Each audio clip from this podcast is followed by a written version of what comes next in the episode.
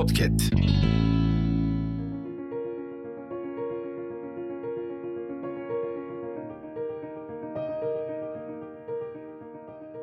Herkese selam. İlginç bazı şeylerin yeni bölümüne hoş geldiniz. Bu bölümde sizlere İslam'da var olduğu sanılan ama aksine şamanizme özgü olan davranışlardan bahsedeceğim. Kökeni Orta Asya'ya dayanan Türk ırkının yıllar geçse de başından geçen her türlü dini, fiziki, coğrafi değişikliğe rağmen farkında bile olmadan gündelik hayatında hala gerçekleştirdiği şamanizme dayanan adetleri var.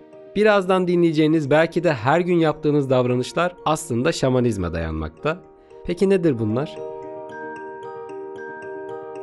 İlk olarak nazar boncuğuyla başlayalım. Anadolu'da nazar inanışı halk arasında çok yaygındır. Bazı kimselerin bakışlarıyla kötü enerji yaydığına ve karşısındakini etkilediğine inanılır. Nazar değmesi halk diliyle kem gözlerden gelen etkiyi önlemek için nazar boncuğu takılır ve bu nesneye gereksiz bir anlam yüklenir. Bir diğeri ise gidenin ardından su dökmek. Bu adetimizde yolculuğa uğurladığımız insanların arkasından su dökmek. Bu hareket su gibi git, su gibi gel anlamına gelir ve bu adet şamanlar arasında değerli bir içkinin bir kısmının tanrılar için yere dökülmesiyle başlamış, ardından ölen kişi için yere bir miktar su dökülmesine dönüşmüştür. Onun ruhunun geri gelmesi için zamanla birkaç değişikliğe uğrayarak bugün sahip olduğumuz yolculuğa çıkanın ardından su dökmesi adeti haline gelmiştir. Su içerken başı tutmak. Şamanizmden bize kalan su ile ilgili diğer bir gelenek de su içerken başı tutmaktır. Su içerken insanın aklının başından çıkacağına inanan şamanlar başlarını tutardı. Bu gelenek tıpkı diğerleri gibi günümüzde yaşatılmaya devam edilmekte. Kurşun dökme Kurşun dökme kötü ruhlardan birinin çaldığı şansı geri döndürmek için yapılan sihir kökenli bir ayindi. Şamanizmde kurşun dökmeye kut dökme denilirdi. Tahtaya vurmak. Bunu muhtemelen birçoğunuz yapıyorsunuz.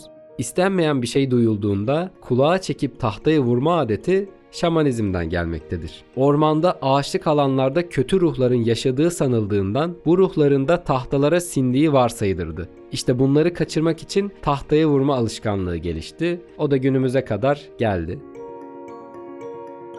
40 sayısı işte geldik en çarpıcı noktalardan birine. Şamanizme göre ruh fiziki bedeni 40 gün sonra terk eder. Bu yüzden bir kişinin ölümünün ardından 40. günde toplanılıp ruhu rahat etsin ve eve başka ruhlar doluşmasın diye ayinler yapılır ve yas tutulurdu. Türk destanlarında da 40 sayısına çok fazla rastlanılır ve ölünün 40'ı çıkma olgusu ya da yeni doğan bebeği doğumunun 40. gününde yıkayarak kırklamak olgusu buradan gelmektedir. Yani aslında ölülerin ardından 40. günde Kur'an okuyup dualar etmek İslam'da olan bir davranış değil, iki kültürden ortaya çıkan bir durumdur.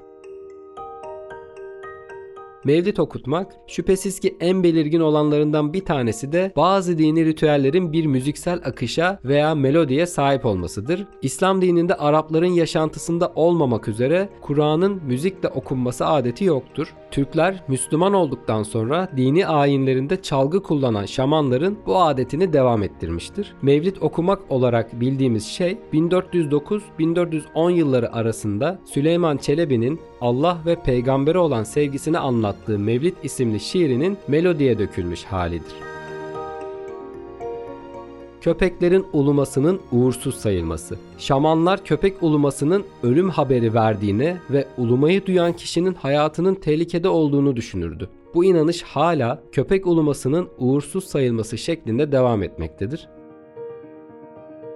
Gece tırnak kesmemek. Şamanizme göre insanın canı yani ruhu kemikte ve kanda bulunurdu. Bu yüzden geceleri tırnak kesildiğinde o tırnağın kötü niyetli iblislerin eline geçmesinden ve bu yüzden insanın canına zarar gelmesinden korkarlardı.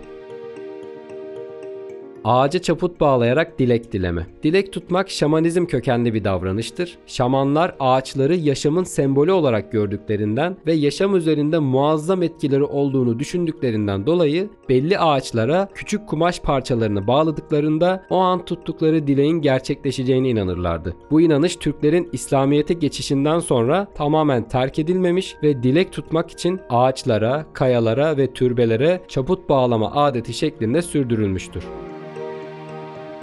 Sağ ayak. Kapıdan çıkarken veya girerken önce sağ ayağın atılması yine şamanizmden kalmış bir ritüeldir. Sol ayakla geçmenin kişiye uğursuzluk getireceği sanılır eşiğe basmamak, Orta Asya Türkleri ölülerini çadırların girişine gömdükleri için orada ruhani varlıkların yaşadığını zannederdi. Bazı kavimlerse giriş eşiklerinde sadece kötü ruhların yaşadığını ve eşiğe basan kişiye zarar verdiğini düşünürdü. Hatta kapı eşiğine basan hamile kadınlar çocuklarını düşük yapıp bu yüzden kaybetmekten korkardı. Bu inanış birkaç değişime uğrasa da günümüzde de özellikle İç Anadolu'nun kapı eşiğinde oturan çocuklar pek hoş karşılanmaz ve uyarılır. Kısmetinin kapanacağı düşünülür. Allah yukarıdadır. Allah yukarıdan bakıyor denilmesi gök tanrı inancının bir kalıntısıdır. Dua ederken ellerin gökyüzüne açılması ve yukarı bakmak da öyledir. Halbuki İslam dininde Allah her yerdedir.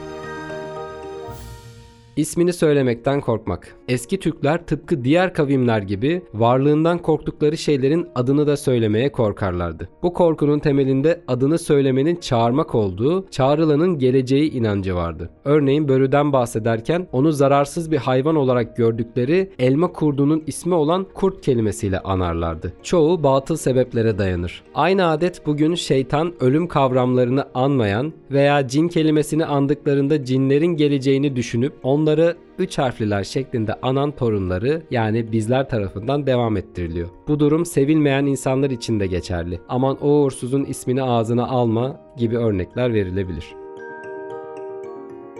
Mezar taşı Mezarlara taş dikilmesi, mermerden yapılarla donatmak ve bu taşın bir sanat eseri haline getirecek kadar süslenmesi İslamiyet kökenli değildir. Hatta İslam dinine göre cesedin en kısa sürede doğada kaybolmasını sağlamak. Şamanlarda ulu kabul edilen kimselerin ölümlerinden sonra ruhlarından medet ummak ve mezarların kutsanışı sıkça yapılıyordu. Orta Asya Türklerinde rütbeli kişilere kugan denilen mezarlar yapılırdı. Mezar, İslamiyete Türklerin kazandırdığı kültürdür. Türbe ziyareti de mezara önem verilmesi gereğinin uzantısıdır.